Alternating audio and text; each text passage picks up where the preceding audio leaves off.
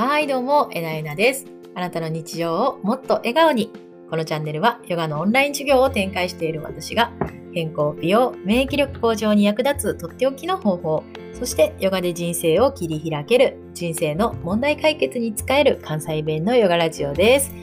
え今日のテーマは初心者でもできる筋トレ並み最強ポーズ参戦ということでご紹介していきます。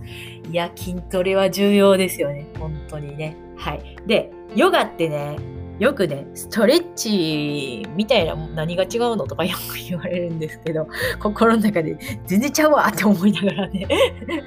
聞いてるんですけれども、何が全然ちゃうって、ストレッチって、あの、呼吸苦しくなったりとか、もう無理無理無理無理とか思うことってないじゃないですか。ヨガって、いや、マジでもう無理やから、このポーズで呼吸するのほんま無理やからっていうところの、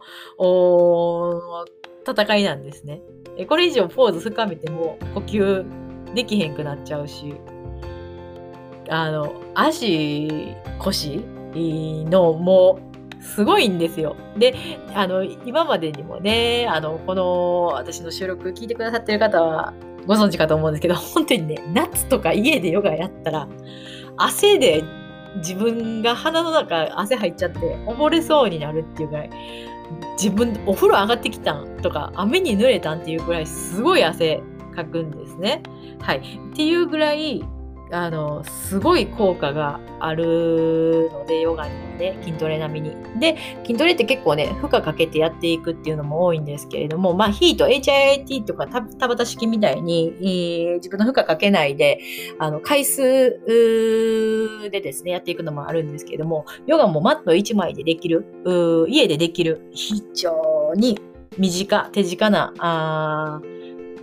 トレーニングなのでぜひね一緒にやってもらえたらなっていうふうに、思います。ヨガ習慣が身につけば自分の人生を好転させるきっかけになるっていうのは私すごくヨガインストラクターとして思ってて自分も今までそれに支えられたのでね今日はその筋トレ並みに最強のポーズをご紹介していきます。3つ3つ。これだけはねもうぜひ、えー、筋トレやってる男の人にもやってもらいたいほんまに。はい。ということで、一つ目が椅子のポーズ。二つ目が戦士のポーズ1。三つ目が船のポーズです。はい。えー、一つ目のね、椅子のポーズっていうのはですね、足腰の強化、あ内臓機能の活性化、そして肩こりの解消、集中力の向上に役立つポーズです。はい。えー、このポーズのすごい特徴的なのは、大腿四頭筋、太ももの一番前の大きい、体の中で一番大きい筋肉ですね。ここが鍛えられるんですね。はい。なので、非常に基礎代謝のいい体になっていきます。やり方としては足幅を肩幅に開く、吸いながら両手肩の高さに引き上げる、吐きながらお尻を遠くの後ろに腰掛けるようにして膝を曲げていきます。ポイントは上から見たときに膝がね、えー、つま、膝でつま先が隠れていないようにすること。つま先が見えている状態です。これね、下手したら後ろにポトンと倒れそうになるぐらい、かなり足、かかとの方に体重をかけて、足のつま先でできるだけマットを掴むようにしておかないとですね、ポーズが支えれないんです。でここでね、ご呼吸してみてください。あのスーハー、スーハーぐらいじゃなくて、本当に長くて深い呼吸をしてるとですね、まあ、きついです。ということで、一つ目がこの椅子のポーズ。はい。で、二つ目がね、戦士のポーズは、この戦士のポーズっていうのは、あ1から4までですね、えー、バリエーションがあるんですけれども、今日紹介するのは戦士のポーズ1で、はい。これは基本姿勢、立ったあ状態からですね、えー、足を一歩大きく後ろに引きます。はい。で、えー、後ろのね、足をかかとを中心に90度外側に開いてください。そして、えー、足の小指でね、マットをしっかり押し押しながらあ前の膝を90度まで曲げていく、踏み込んでいきます。でね、このポーズ何が難しいって、この時点で骨盤がすごいね、えー、足前後に開きながらですね、えー、骨盤をぐっと前の壁、えー、横の壁じゃなくて前の壁に向けていくことで足の向きが普段と違う普段はねしない状態の中で骨盤を動かしていくので、非常にね、えー、いつもと違う動きをしていくので、まず、下半身がきついです。その上に、その上に上半身を乗せて吸いながらあ呼吸を上、えー、手をね、上に上げて呼吸をしていくので、